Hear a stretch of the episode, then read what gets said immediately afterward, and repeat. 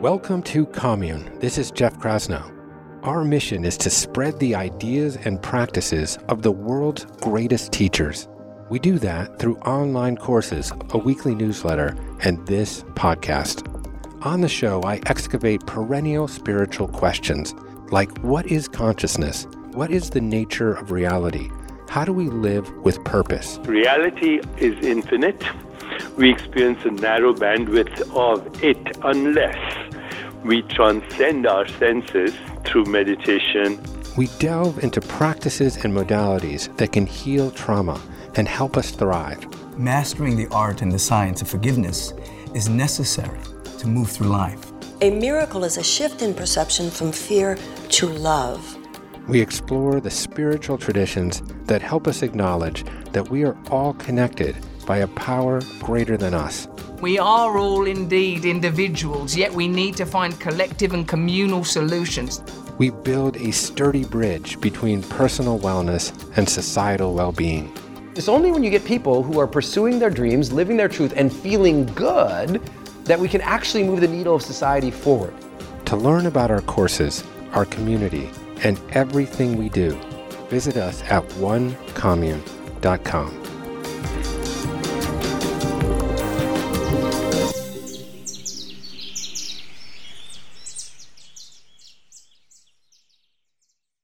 couple of years ago, I was introduced to the British comedian, author, and actor Russell Brand. And 19 years ago, Russell somewhat famously hit rock bottom due to his struggles with drug and alcohol addiction. He reticently joined an AA group and began to apply a method known as the 12 step program to address his afflictions. Now, at first, Russell, like many others, side eyed the 12 steps as overly preachy and too ecumenical. However, he applied the technology assiduously one day at a time, and he's been clean ever since. Now, when I first met Russell, I didn't think the 12 steps had anything to offer me.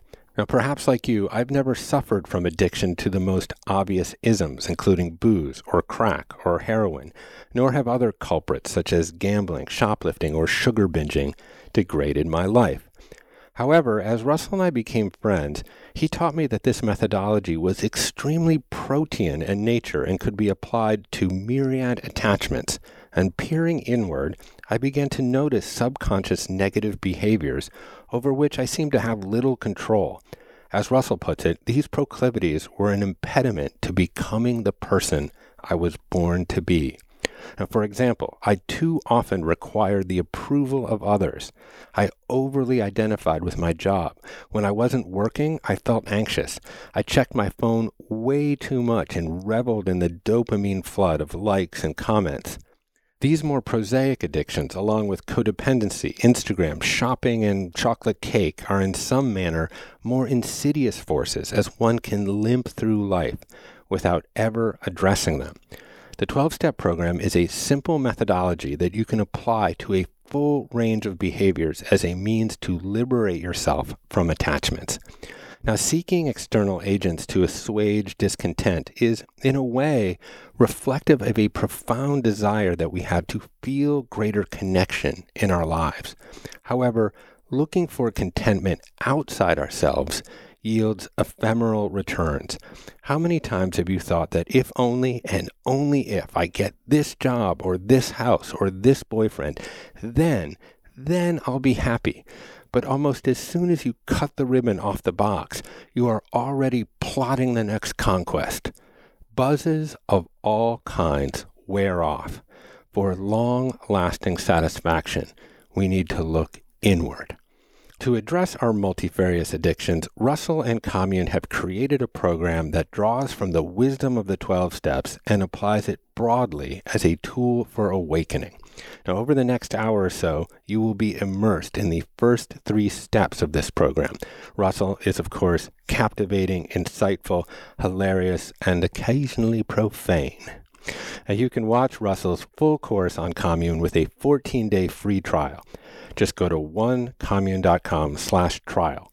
This will give you all access to more than 80 of our courses, including Russell's program.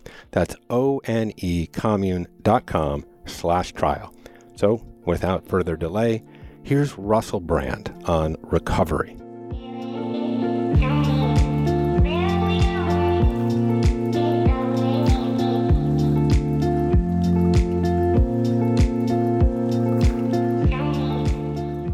Give you a bit of an overview of what you can anticipate and expect, although anticipation and expectation are some of the things you're probably going to have to deal with. They're probably the very kind of things that mean you have to acquire courses like this because you're living in a constant state of expectation.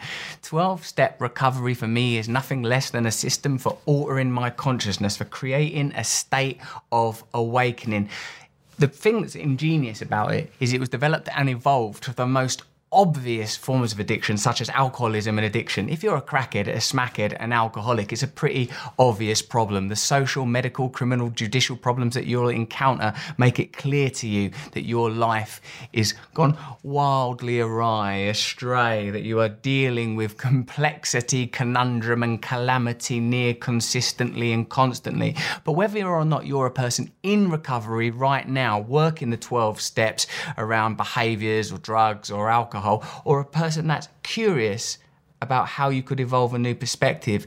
This course is going to give you the tools and explain the methods in a manner and a language that you will understand. Although this is like a um, quite colloquial, chatty, and casual dialectic between me and you right now, we're dealing with nothing less than a system for inducing enlightenment. I don't want that to sound overly grandiose, but I do want you to know that what the 12 steps does is it takes you from a state state of unawareness to a state of awareness, a state of unconsciousness to a state of consciousness. In my own life, this is how it hit me, the way that the 12 steps hits most people that work it. I was in a rock bottom state of absolute desperation a heroin addict, a crack addict, an alcoholic. Every aspect of my behavior was problematic. It was clear that I needed intervention.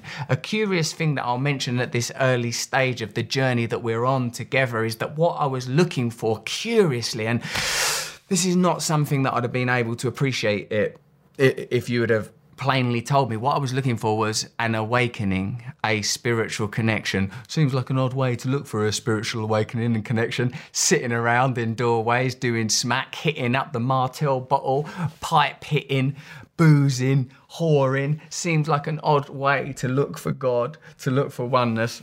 And indeed, it is. But the reason the 12 steps works and the reason that I believe it was discovered in relation to substance misuse and alcohol misuse is because when we form an attachment to an object, whether that's a physical object or a kind of a neurological compound suspended in our own mind, meaning, I suppose, that my relationship with my work is an object, my relationship with my wife can become an object in my mind. If that relationship is not conscious, aware, and functional, it has the potential to cause me pain.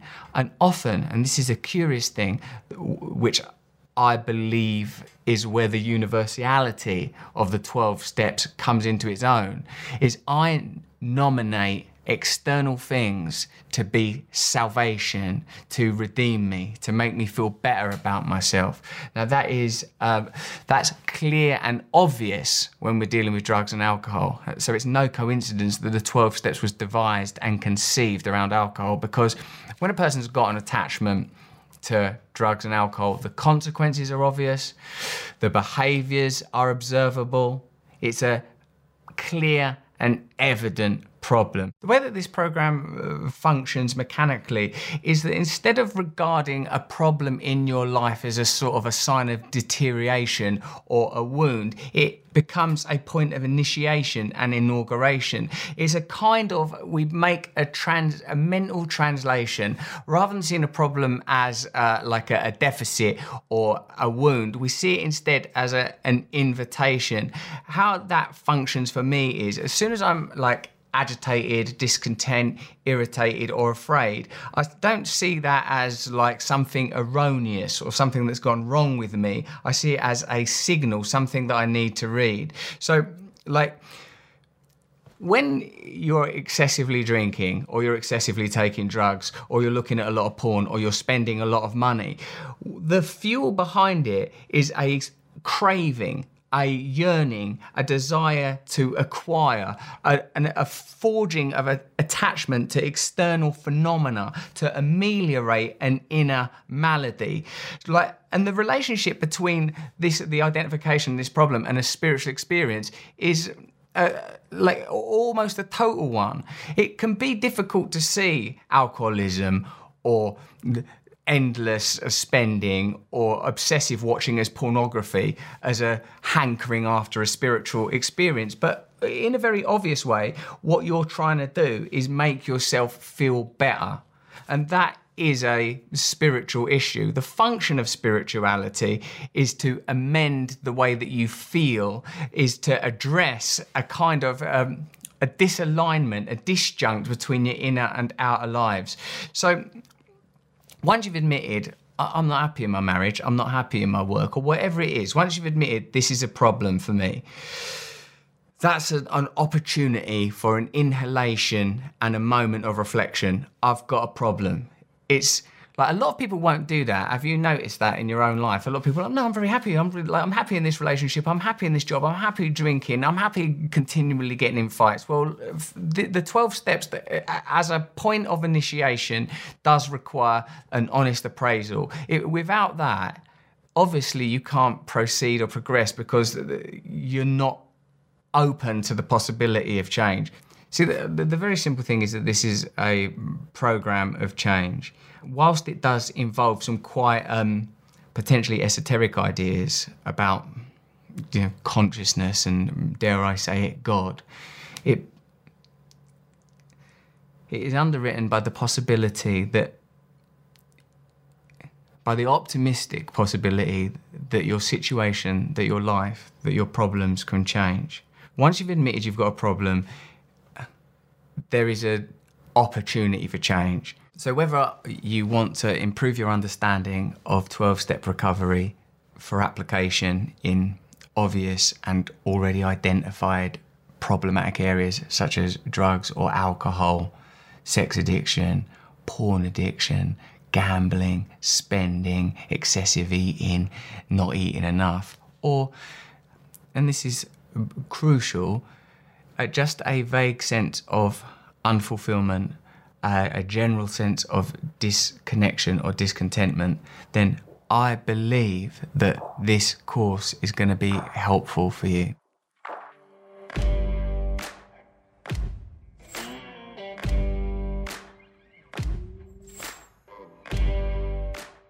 Step one, conventionally put, we admitted that we were powerless over our addiction and that our life had become unmanageable is your honest entry point into a 12 step program.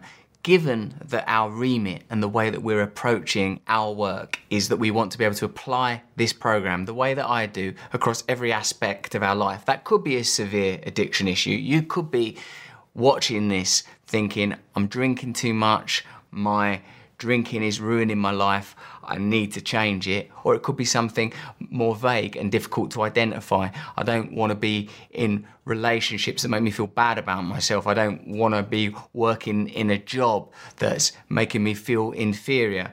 But whatever it is that you're working on, the candid and honest admission that you have a problem and that your life is unmanageable as a result of that problem is our entry point. That honest acknowledgement, mentally, in my mind at least, accompanied by the sound of a record scratching off, a point of arrest. I don't want to proceed any further down this path. When I interpreted the 12 steps, I changed it from a rather wordy, articulate, and brilliant appraisal of powerlessness and unmanageability to the more succinct and perhaps vulgar, are you fucked? If you're watching this video, if you've subscribed to this, if you find yourself in a position where you're unhappy and lost, this is the step one moment. The moment of I'm I can't cope with this anymore. I don't want to continue down this path anymore.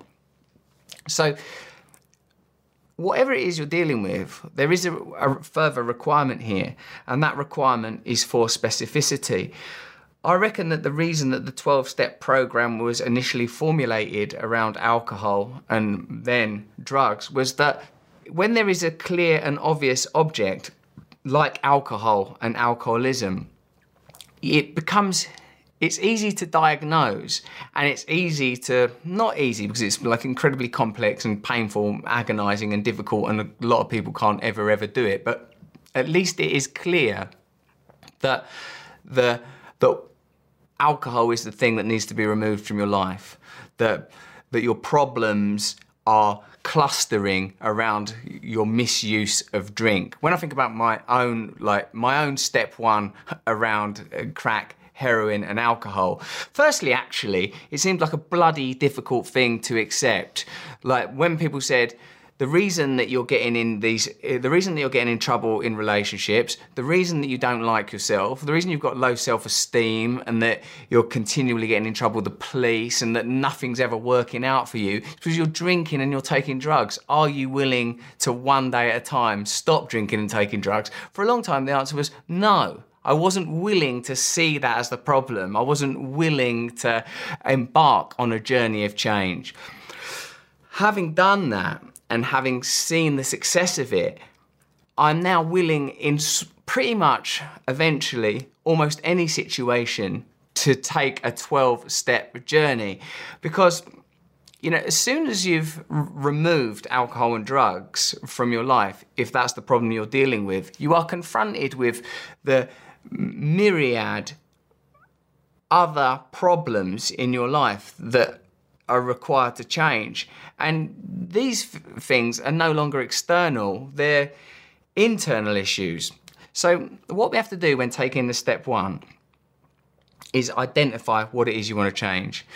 I've worked step one around drugs and alcohol. I've, I admitted, right, yeah, my drug and alcohol problem it's I'm powerless over it. I can't control it. Once I start, I can't stop. The consequences of me drinking and taking drugs are creating unmanageability. This word unmanageability can be understood as like once I start drinking and taking drugs, I don't know where I'm going to end up. I don't know what the consequences are going to be. I don't know when I'm going to be able to resume control of my life again. It becomes a kind of helter skelter. Like when applying it to something more insidious, less obvious, like I'm powerless over my use of the phone and my life has become unmanageable. It's kind of, look, there's no doubt that it's more subtle, but I'm still looking at the phone when I don't want to look at the phone, and it's still making me feel not good about myself. I don't feel good at myself if I'm staring at my phone instead of talking to my children. I don't feel good about myself if I'm like unconsciously and um, sort of kind of somehow my volition is being usurped by a bloody device that I've paid for. That doesn't that doesn't feel good. That's an, another thing that's very uh, beautiful about the 12 steps is this learning to recognize my own intuition and my own feelings as being somehow valid. The point that I'm feeling unhappy or dissatisfied is not something that I need to suppress or ignore or get over. It's the beginning of letting go of something. It's the beginning of changing something. I am working this program at the moment around phone use. I'm working it around the way that I behave in professional environments. I'm working this program around the way that I treat my wife. So the first thing I have to do is acknowledge that it's a problem and that my life is unmanageable. That in regard to that particular issue, I'm fucked. So at this point in working the course, you do have to clearly identify what it is that you want to change. That's not to say that you can't, like me, work it across multiple issues. That's what I do. I'm right now working it across multiple issues, but you do need to be specific. You do need to say, I want to change my relationship with food. I want to change the way I talk to my partner.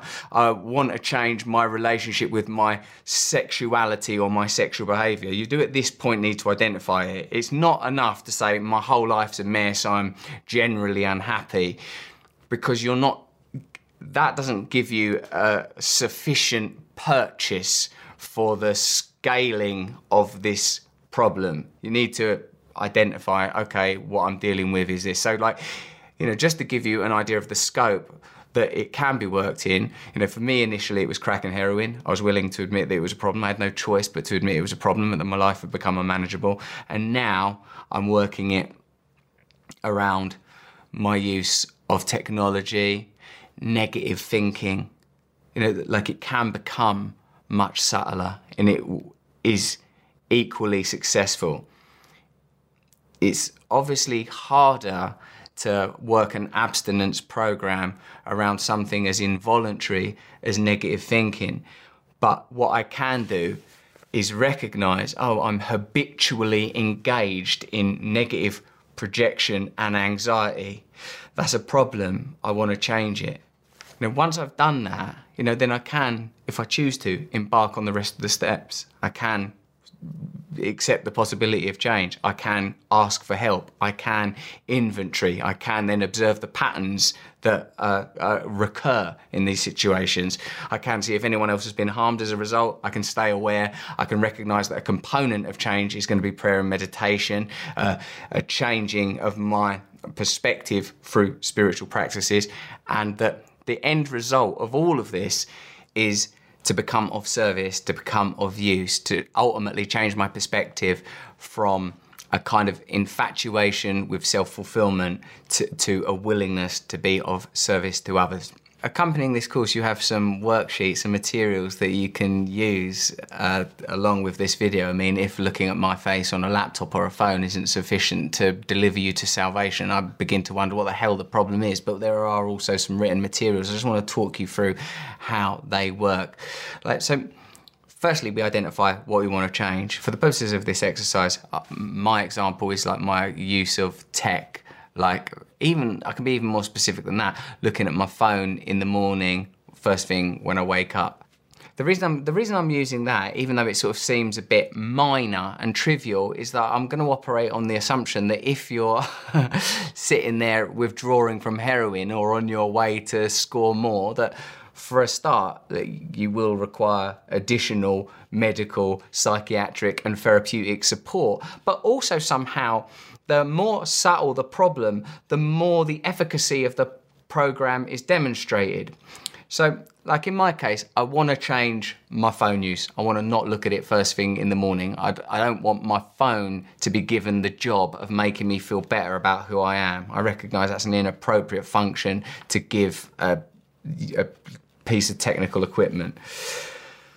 Next question is, what pain or fear do I associate with change in this area? Now that sort of might seem like rather grand for such a, trivial route of inquiry, but the pain and fear that I associate with the pain and fear that I associate with like not looking at my phone first thing in the morning is that I'm kind of confronted with the general and vague sense of anxiety that I wake up with every day that I try to negate with some external distraction. If I look at my phone, maybe someone will have sent me a text message telling me that I'm fantastic. Russell, you're terrific. You can now rest assured, go back to bed, turn over, bury your face back in the pillow. You're absolutely fine. There's nothing about you you need to alter. That in reality, I know that there'll be things on my phone that annoy me, work emails, and suddenly I'm not facing the day. I'm not embarking on my day thinking about how can I be useful? How can I help others? How can I be a better dad today? I'm sort of already bogged down in the in minutiae. So the pain and fear that I associate with change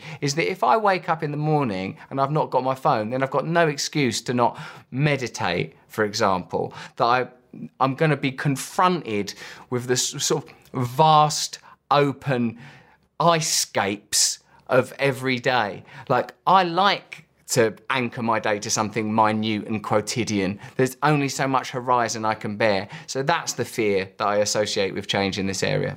What pleasure am I getting out of not changing? The pleasure I get out of not changing, I guess, like with all forms of addiction, and this is the reason that addiction is a perfect metaphor for a material attachment, is that the, with an addictive behavior, it's like this is a sort of an experiment that could be run in a lab with a rat, you reward, like I'm rewarded about one in every five times that I engage in an addictive behavior. It was the same with drugs, it was the same with sex, same with pornography. Once in a while, it's fantastic, it's terrific.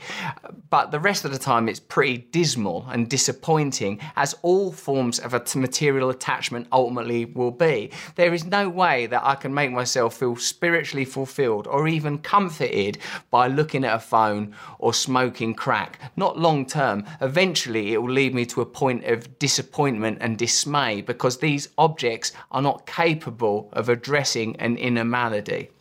What pleasure am I getting out of not changing? The pleasure I'm getting out of not changing is once in a while it works for me. Once in a while, someone will text me and say, You've got this job or you're terrific. It's never enough. And in a way, the problem, even with the positive outcome, is it it engages me for longer in a behavior that isn't ultimately beneficial. So I'd be better off to, like, as soon as I consciously engage with that behavior and I'm willing to change it, the possibility of real change, of real improvement begins.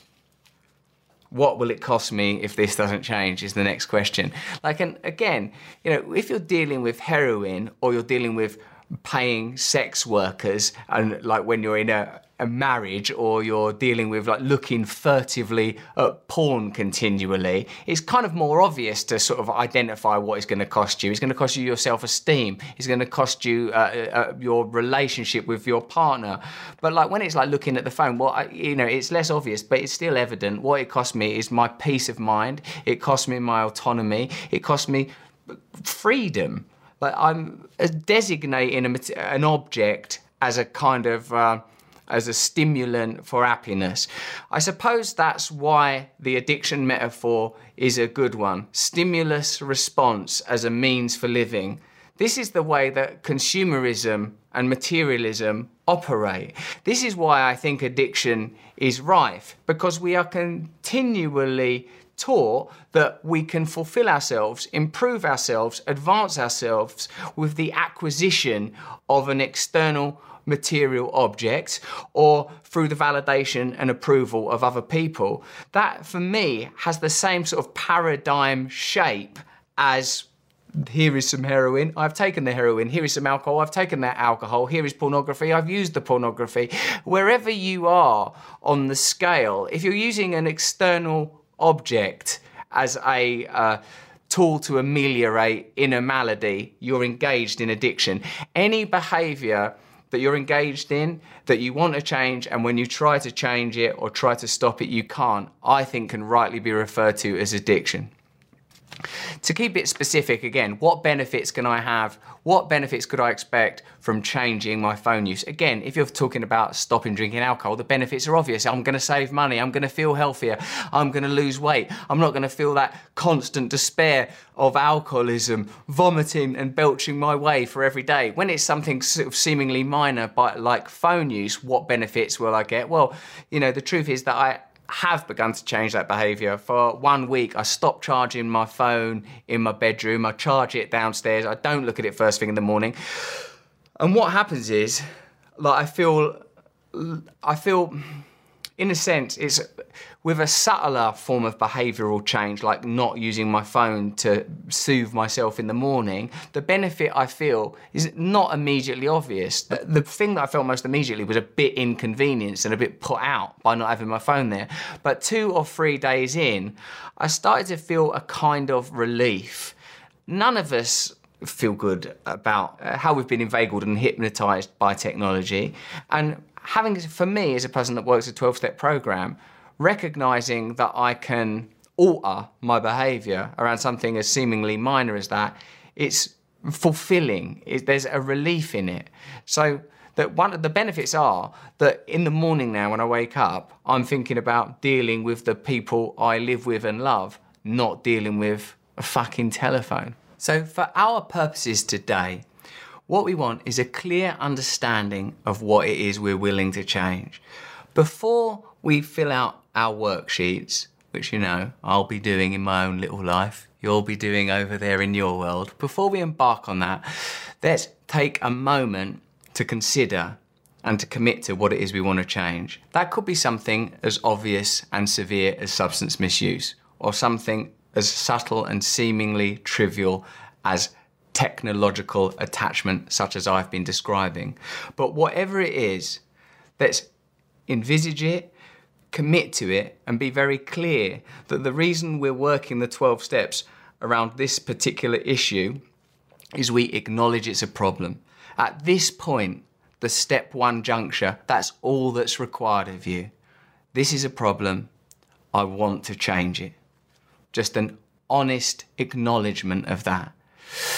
So take a moment, wherever you are in the world, not if you're operating heavy machinery, and that's not the ideal situation to conduct this course in, uh, I may say, if you're driving a bus or a tube train or an aircraft, complete that then undertake this course, take a moment to acknowledge what is it I want to change. I mean, I might say, don't, step one, don't fly a Boeing 747 while doing a self help video. That's like a problem you can start working on in your life. So take a moment to acknowledge what it is you want to change, to make a commitment to it. So for me, as I've said, I don't want to be dependent on my phone for approval anymore. I don't want my phone to be anything other, in fact, than a tool for communication. So now, right, from this moment on, far more when I've filled in this worksheet, whenever I engage in that behavior, I will recognize, wow, because, you know, like I may not immediately change because this isn't as severe and pronounced as heroin, and people relapse on drugs all the time. But once you've acknowledged it's a problem, once you've made that mental commitment, then you can never again undertake that behaviour with the same kind of mm, cavalier innocence. It's been clocked. You've grasped yourself up. You've acknowledged this is a problem. That's what step one is. It's the first step on the 12 step journey. This is a problem. I want to change it.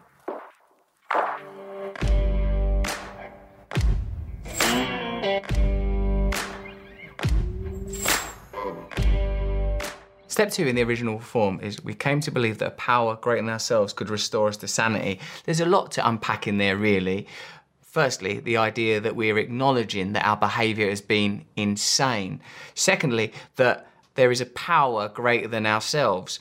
That's a, an interesting thing to address because often unconsciously, while we're embedded in our problem, we're accepting and inhabiting this kind of odd negative omnipotence. I'm worthless, I'm a terrible person, my life is a mess, and yet somehow I'm the ultimate authority in my own life, unable to conceive even of a power greater than myself completely consumed by selfishness, completely consumed by self centeredness. This is where the 12 step program again aligns with spiritual ideas that are uh, much older and much more mysterious and in some senses allude to a potency that's here used in a very practical way, a power greater than ourselves, the acknowledgement that I am not the summit of all power. It's the teasing of the notion that there's somewhere to go, that there's somewhere to get to. Now, when I reinterpret the steps, step two for me was could you not be fucked? Is, that, is this all that there is? Are you doomed, Cain like, to wander the world, fucked for all eternity, cast out of Eden in your fuckness? But in the more uh, traditional version of step two, the evocation of a power greater than yourself is a beautiful and powerful thing. You know, it can be, and for me is, the idea of God, of ultimate power, of omnipotence, of ultimate grace. But more practically, someone said to me, and it's worth acknowledging at this point, that everything I've got to say that's of any value was once said to me by someone else, and the stuff that sounds crazy, I'm probably improvising. Someone said to me, all this power has to do that's greater than yourself is move you from drinking all the time to not drinking all the time. Can you see people that are using this program to not drink all the time? Have you met people that used to take drugs every day, continually, and now one day at a time never take drugs? Well, now, 16 and a half years into working this program around substance misuse, I am one of those people. I used to drink and take drugs every single day. But some, somehow, something happened on December the 13th, 2002, that meant that from that day onward, one day at a time, I didn't need to drink or take drugs.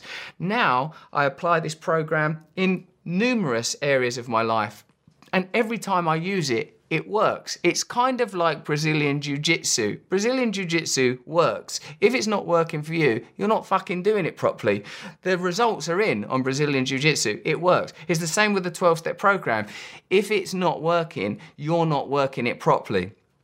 Step two is about hope, whether it's hope that you can change substance misuse, hope that you can change the way that you treat your partner, whatever it is, it's inviting and accepting the possibility of change. That there is a power that can change you from a person that drinks and takes drugs to a person who doesn't drink and take drugs, to a person who's obsessed about what other people think of you and don't feel good enough unless you get continual approval, to a person who can quite happily live without that. And here is another key component one day at a time. None of us can ever attack the glacial edifice of forever. It's too much for us. Not to mention, it's an abstract concept. You will never be living the whole rest of your life in one particular moment. You will be living your life in tiny bite sized chunks, unless, like me, you occasionally try to inhabit the imaginary projection of forever, an unbearable place to be, an unlovely safari to find yourself in in your own mind. A power greater than myself has restored me to sanity. A power greater than myself can continually take me out of my madness and deposit me once again in a kind of simple comfort. It is possible for me to not be fucked. I've seen people that are terrible drug addicts stop taking drugs. I've seen people that are obsessed with themselves and obsessed with sex, any of the numerous manifestation of the condition of addiction or attachment or whatever you want to call it can be addressed by using this program. So, step two came to believe that a power greater than ourselves could restore us to sanity. There is a power greater than ourselves. We are insane. It's possible for us to change. It's a step that's based on hope. On your worksheets, you'll see that the first question is Do I need to change?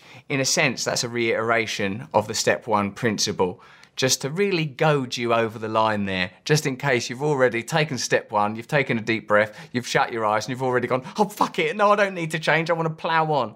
If you recognize that you need to change, that you want to change, that you've accepted that change is necessary, we're now creating the conditions for change to take place. The second question, do I accept that change means that I have to think and act differently, is quite a difficult proposal to accept because I often want, when I say that, you know, often when I'm challenged by something, when I've acknowledged that I've got a problem, really what I want is my outer life to confer, conform to my wishes. I don't want to act differently. I don't want to think differently. But this program makes clear that I have a kind of personal authority and autonomy, and that the responsibility for change lies with me. I will have to start doing things that I haven't previously done. I will have to stop doing things that I've previously been doing. It's a difficult thing to embrace.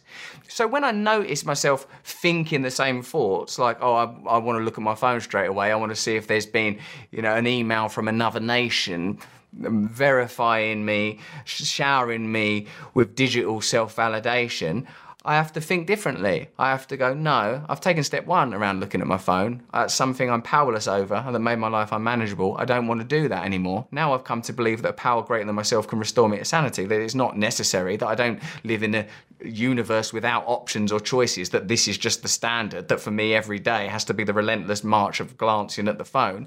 I now recognize it's possible to not do that.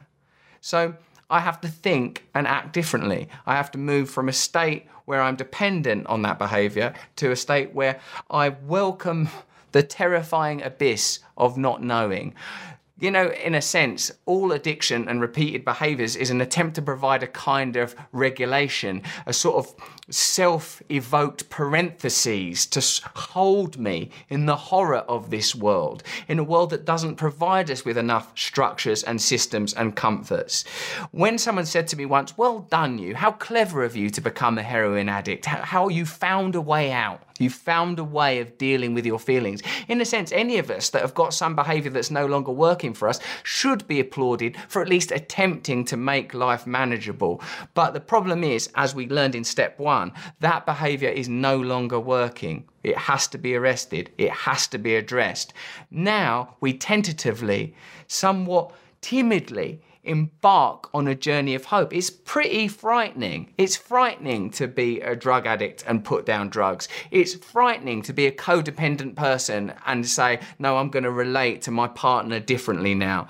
These, these, changes mean that you are confronted by the fear that you were trying to avoid by indulging in that behavior in the first place. That's why something as seemingly parochial and mundane as not looking at my phone, for me, can be a sort of like slices open the intestines of my self obsession and dread of the world. Like suddenly, here I am, eviscerated, confronted with, oh my God, the reason you were looking at your phone is because you can't bear to be you. The reason you're mass masturbating is because you can't bear to be you. The reason you're thinking, if I get that rise, if I get that job, if I make that movie, oh, it's because you can't bear to be you. And there's a reason that you can't be, bear to be you, and that's because there is no you. The entire thing is a construct made up of biochemical drives and memory, not that you're not a unique and wonderful human individual, as unique as your own fingerprint. Of course you are. The whole point of 12 step recovery is to recover the person you were intended to be.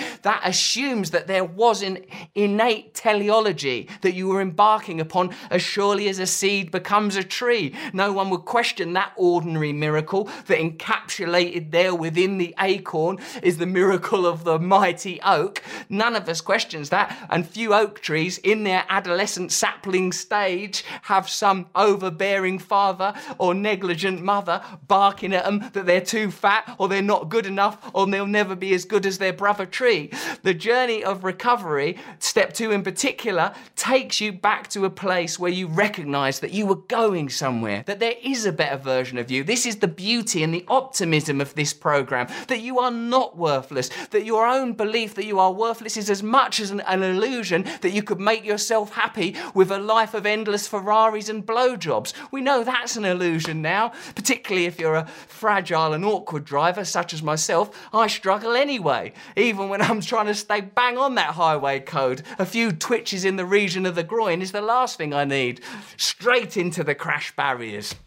So, step two is about hope. It's about positivity. It's the acceptance that there is a better you waiting to be born.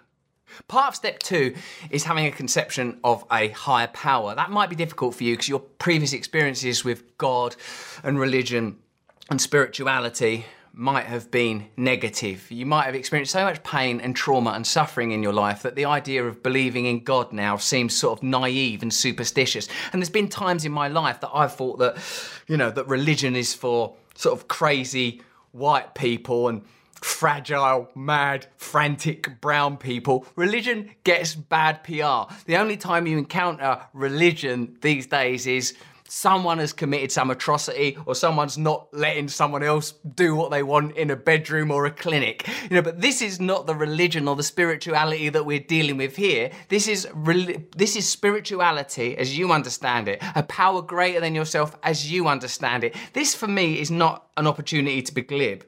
You shouldn't be like nominating some ridiculous abstract caricature of God or some sort of simple obvious dumb deity. Oh, well, could a power greater than myself just be this statue? No. It's, for me, this conception of God, this invitation to believe in a power greater than yourself, it can be very um, humbling because it's it felt to me like a return to a sort of innocence. You know, like most cynics and skeptics are wounded it's hard to once again open your heart, particularly if you've just let go of a behavior or a substance that was holding your life together and stripped of that carapace, you're now being invited to open your mind to the possibility of a power greater than yourself. The important thing, of course, is it's not being prescribed to you. It's not some austere patriarchal figure. It's not some hand me down deity from a culture that doesn't love you. It's simply a personal willingness to accept or even inquire into the idea of a better version of yourself, of a way out, of a way out of the synaptic code, the neurological trap that you've been inhabiting that's no longer working for you. If that's that could be something as disposable as I want to change the way I use the phone. It could be something as life altering as I can't continue to drink or take drugs. Whether it's a, an overtly radical change or a small change as you continue your journey of self improvement, step two is a necessity and an understanding and an acceptance of a power greater than yourself is a necessary component, but consider the alternative. But there is no power greater than yourself. Isn't that even more crazy that you've already fully inhabited all possibility? The sort of narcissistic whiplash of that, that this is the only you that you could ever be. That's more insane than the idea that there is a better you waiting for you to arrive. Step two like much of the 12 step program, is a, a very broad spectrum. You could approach it with deep esotericism. You could spend time now contemplating the nature of God, the nature of being, the nature of consciousness, the possibility of migrating from one aspect of yourself to another.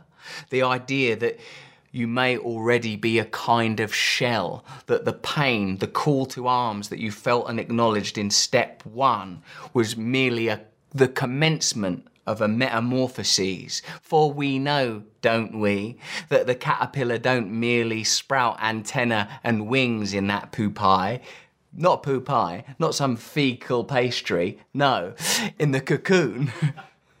that the caterpillar deconstitutes entirely, becomes as liquid, that there is a kind of death of the old self for metamorphoses to take place. Step two is about hope, just a gentle acceptance of fragile hope. Do these worksheets, complete the step two worksheet, and then spend a moment reflecting on the gentle possibility that you can become a different version of yourself, that you needn't continually be occupied by the thoughts that you've had, that you are more than a vessel for concepts and ideas, particularly if these concepts and ideas are painful for you. Step two is embarking on this journey with hope, with optimism, with the fragile belief that you may be beautiful, that there may be a wonderful life for you, that you needn't live in the tethered misery of post Enlightenment rationalism, if I may be so bold. We are born, we are material, we die, we live in a bag of skin, we are organs functioning in some delicate inner ballet that will one day necessarily end. What is behind this cosmology? What is behind it? How is the material world suspended, held, continuing? Is there a way that we can access it through ritual, through prayer, through practice? All we need to do is invite these possibilities into our mind to let the drawbridge down, to allow yourself to be bare to hope, to dare to feel, to look for a moment beyond the fear of self prohibiting belief, and to accept that there is another way. This is where this program will take you. Spend a moment believing that it is possible for you to change. Then you will be ready to do step three.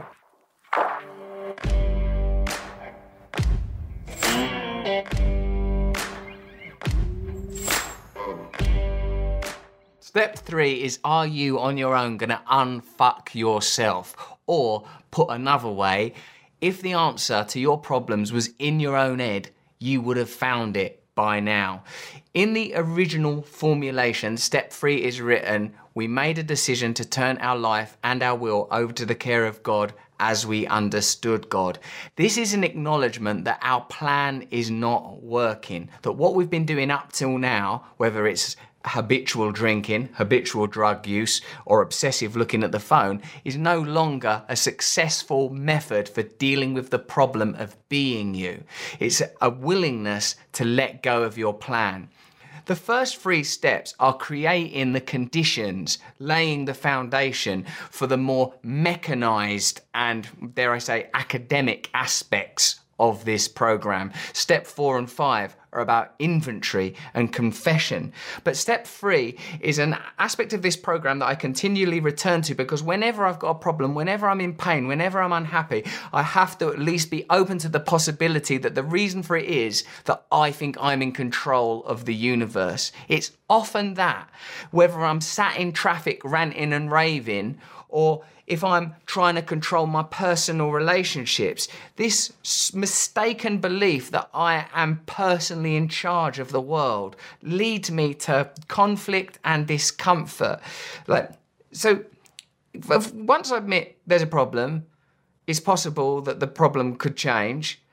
I'm now ready for a bit of a kicker. That, and, and that is that it's not me that's going to bring about these new conditions, not using the techniques and methods that I've been using up to now. That's very obvious when, like, if your plan is, oh, what's your plan, Russell? Well, what I thought I'd do is I'd smoke crack and heroin every day and create psychological conditions I can live with. Is the plan going well? Oh, not really. Actually, I've become unemployable and no one can ever love me. Okay, and with a less obvious example, like the phone use, what's your plan, Russell? Oh, I'm going to make myself feel good because hopefully someone on Twitter will have said that they like my hair. Is it working? Uh, is, it, is there enough compliments? Do we need to dig Shelley from the cold, dead earth so that he can write some ode to your hair that might finally fill you up? Or is your plan not working? Do you need another plan? Are you willing to? We know that I've admitted a, that there's a problem. We know that I've come to believe that a power greater than myself can restore me to sanity. I've done those worksheets, and you shouldn't be even watching this if you haven't done those things. So you're there too. You've admitted you've got a problem, you know it's possible for that problem to change, and now we're ready to accept a new system. Now we're ready to step out of our previous modality, our personal Kubla Khan of domed authority, where we are our own personal Jesus, our own deity making free wishes to ourselves and never remembering to wish for infinite more wishes with the last one, trapped in an infinite loop of misery. So for me, step three is essentially like, oh man, as I wrote it, are you on your own gonna unfuck yourself? No, I'm not. I've looked at my life. I've seen what's going down. What happens is this I have unfulfilling relationships. I get kicked out of jobs. I piss people off. I'm lonely. I'm unhappy. Now, like, I've had the gift of living up till the point when I stopped taking drugs, a pretty extreme life. And then, bloody hell, to be honest, it continued being extreme because I was dealing with things like fame and celebrity, which, believe me, are pretty toxic and addictive in themselves.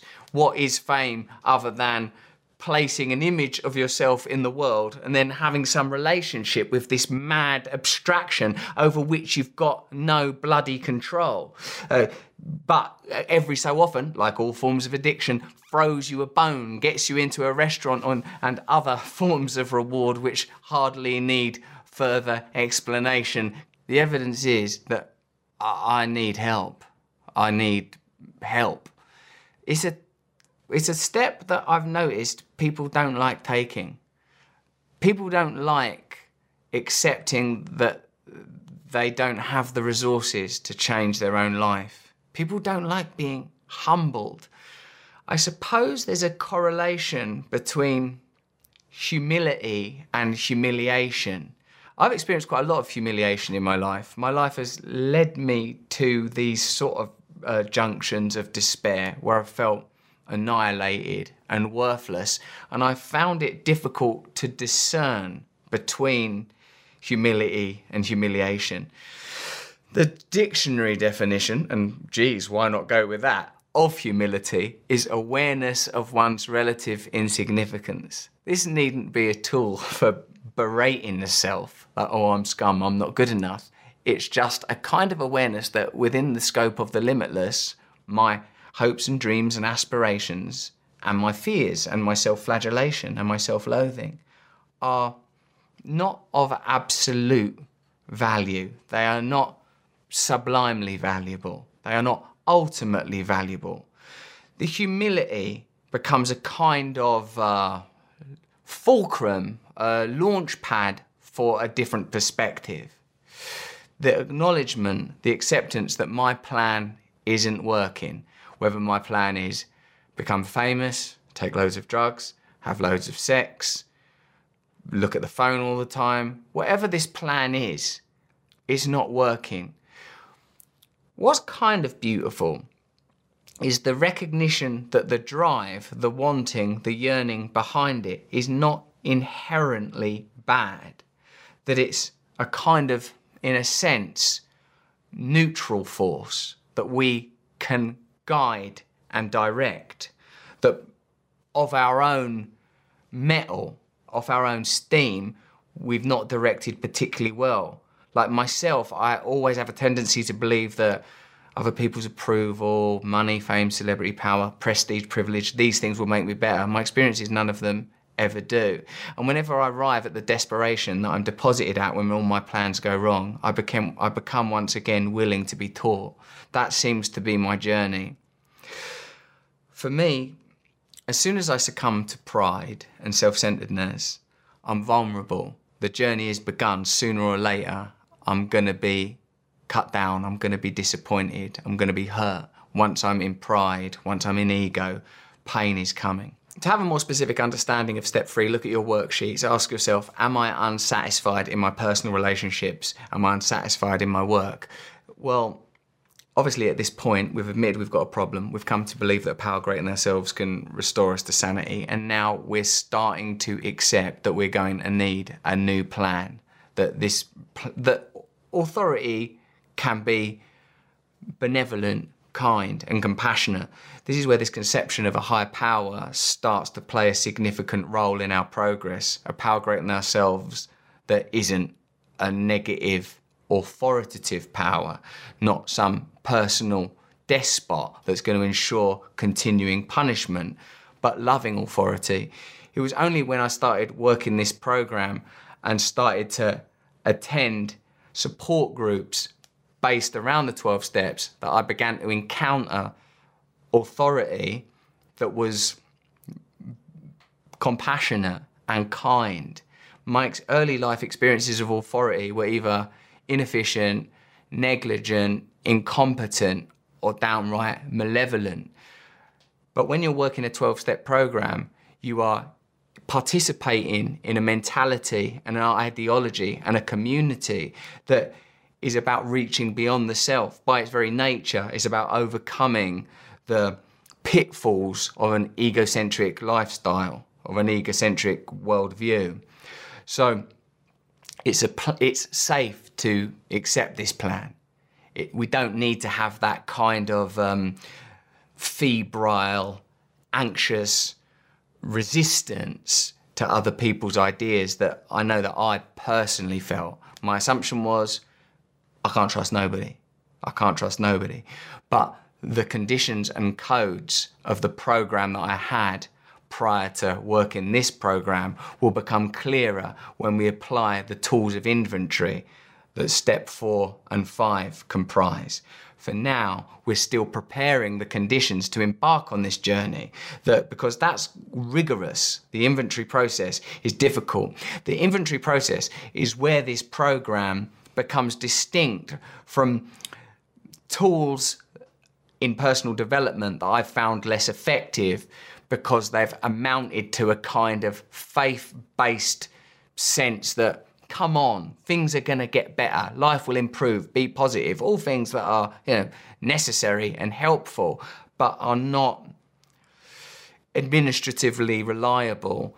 It's the pragmatism of this 12 step approach to spirituality that I like, even though I'm really down with the metaphysics and the reflection and the mental pirouations and spiritual masturbations. Is when it comes down to make an inventory. Let's try to truly understand what's been going on. Why have you lived this life? When have you stopped and reflected and looked at the conditions of your childhood, the actions of your adolescence?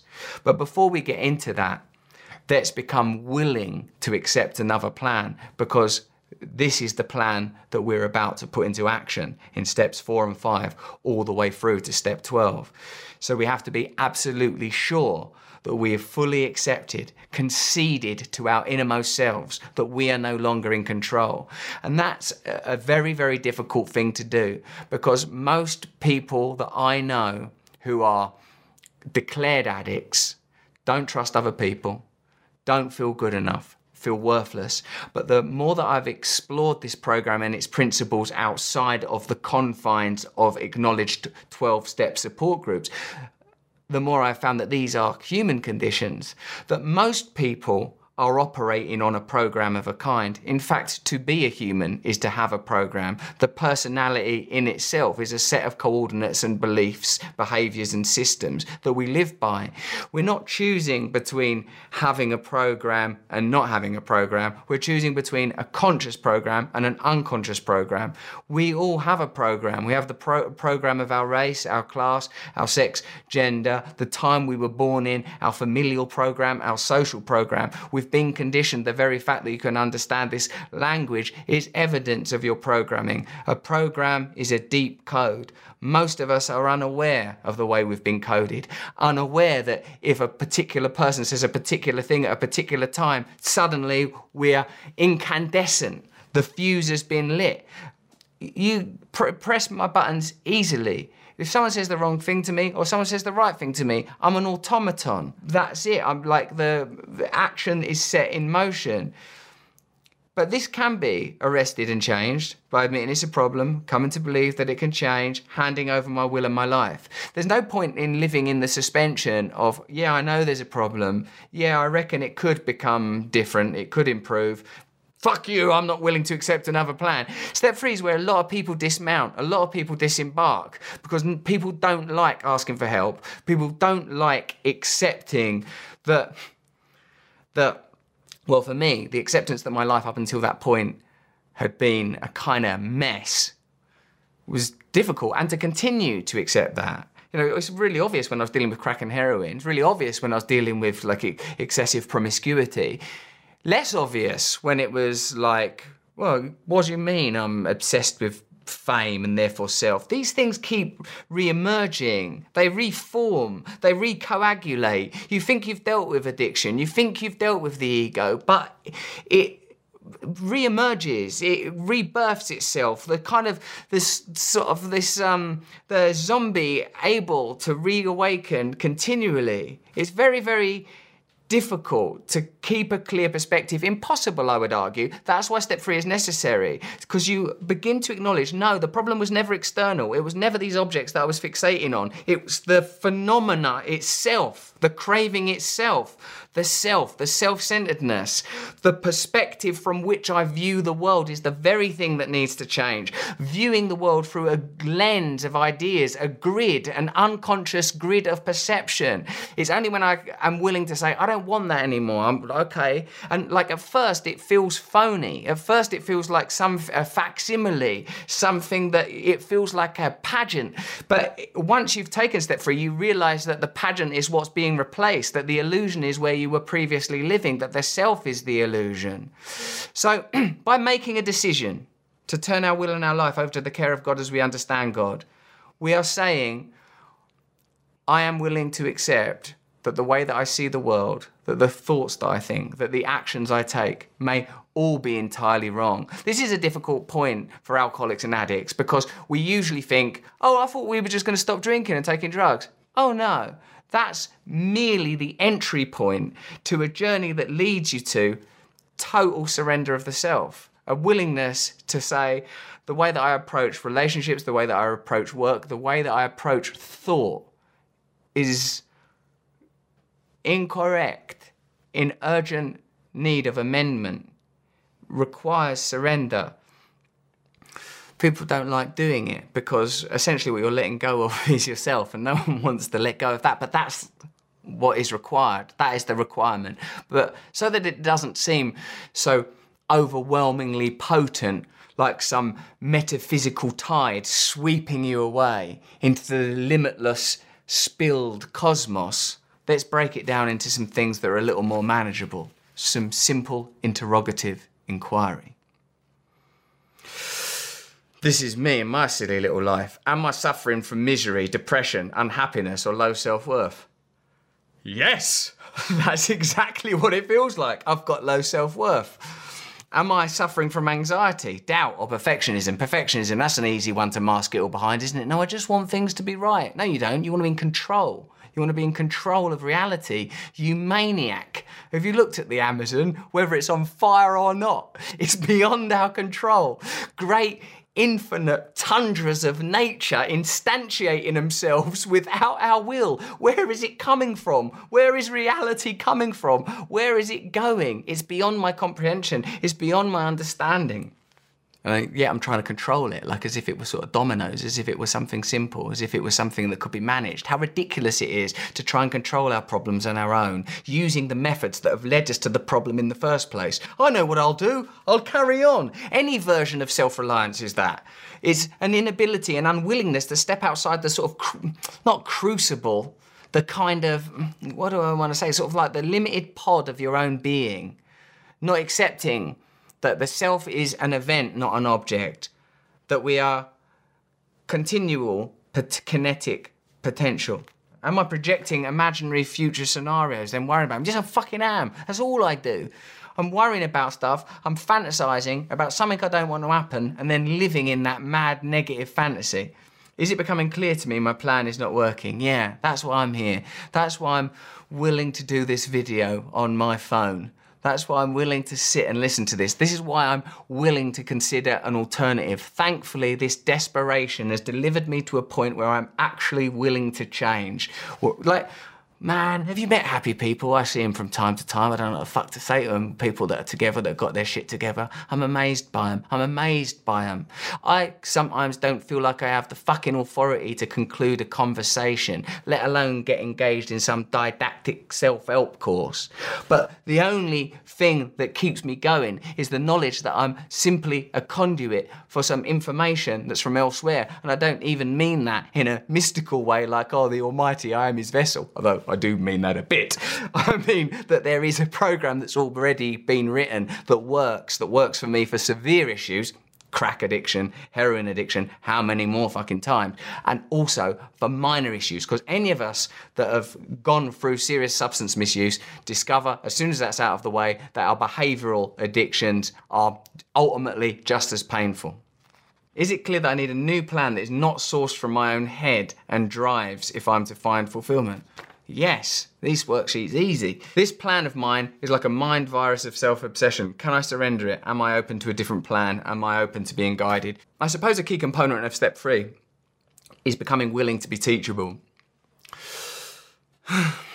People don't want to be teachable, do they?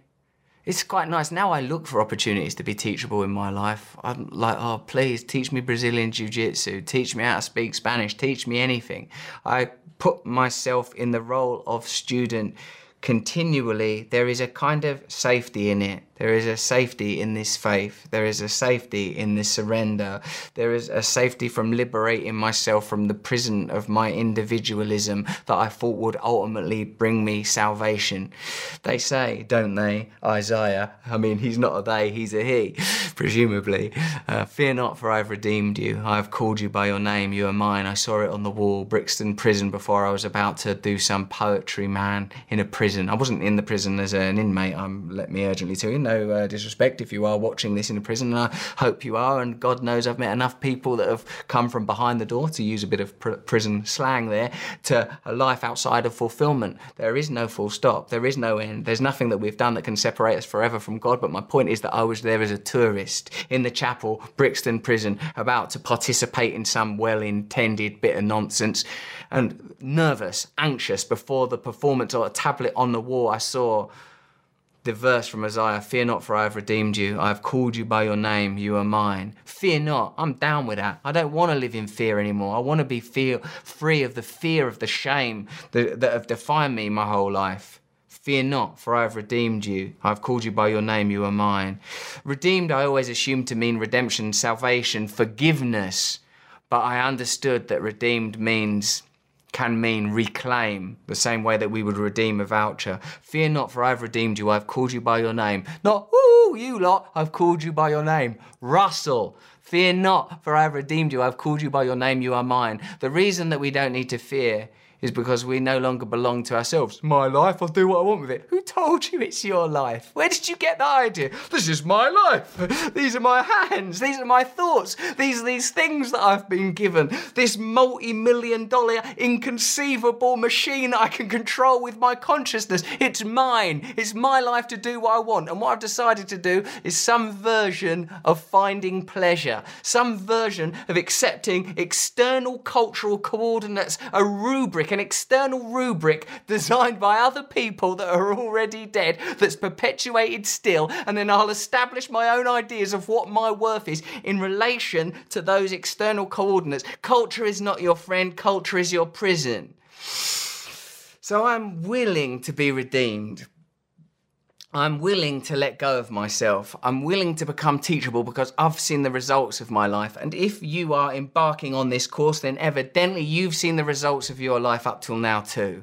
You've become willing. You've accepted that you are powerless, that your life has become unmanageable. You've come to believe that a power greater than yourself can restore you to sanity.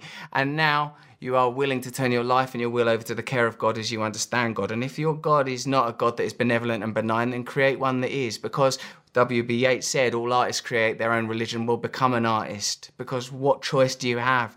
Create your own structures, your own culture, your own way that loves you. The beauty of the 12 step system is that there is no dominant didactic authority telling you how to be, merely the acceptance, the faith, the belief that within you, truer than the egoic construction of you, is a divine, aware wisdom waiting to be awakened waiting to be delivered. But before we can live some utopian life of bliss, and if you want any further evidence, look this way, there's a lot more work to be done. Some serious inventorying, some acknowledgements of patterns, plots, foibles and flaws that need to be exposed and undone and surrendered, then you will see the damage done, the chaos, the wreckage of your life. Once you've done some serious work in that area, it becomes quite simple. Stay aware, never switch off, never go active, never go back into it. Through prayer and meditation, continually reach outward, outward, but inward, inward. No subject, object, suddenly beyond dualism, limitless oneness, limitless oneness, like I already told you. And there's no point realizing God only to sit around like either in a cave living off a spoonful of rice a day or some other form of masturbation. Realize God to be of service realize God, to realize that oneness. The reason that heroism looks so beautiful because in that moment of sacrifice, there was no me, there was no you, there is only the oneness. This can be realized through this simple system. What begins as a process of letting go of very obvious problems such as alcoholism or addiction or looking at your phone too much leads you ineluctably inevitably, indefatigably to the realization that the addiction, the thing that you were most addicted to was the mirage of self, that there is no self there, the experiencer of self, the awareness, the consciousness itself. This is it. Uh, consciousness is not just one more phenomena, but the seat of all phenomena, and that we can access it if we free ourselves of the illusory beliefs that we are some kind of solid mental object pecking through reality, like a sort of hammer nail relationship to the world, that none of it is real. None of it is real. So do your worksheet, have a little sit down and a little think, and then get back to me. Go and read some Sufism or some scroll somewhere, unpack it, unroll it. And then, uh, you know, we'll see how we get on. But I tell you what, I've spent ages thinking about this stuff, and it's, uh, I can't get beyond it. I can't get out of it. It will meet you where you're at. If you just want to approach this very simply, you can approach it very simply. If you want to wank around in the fucking outer reaches of the cosmos, I'll see you up there. Either way, the, the results are the same. The reason that the outside problem, world is a problem for you is because the inside world is a problem, but luckily it's a problem that you've constructed and that we can now dismantle.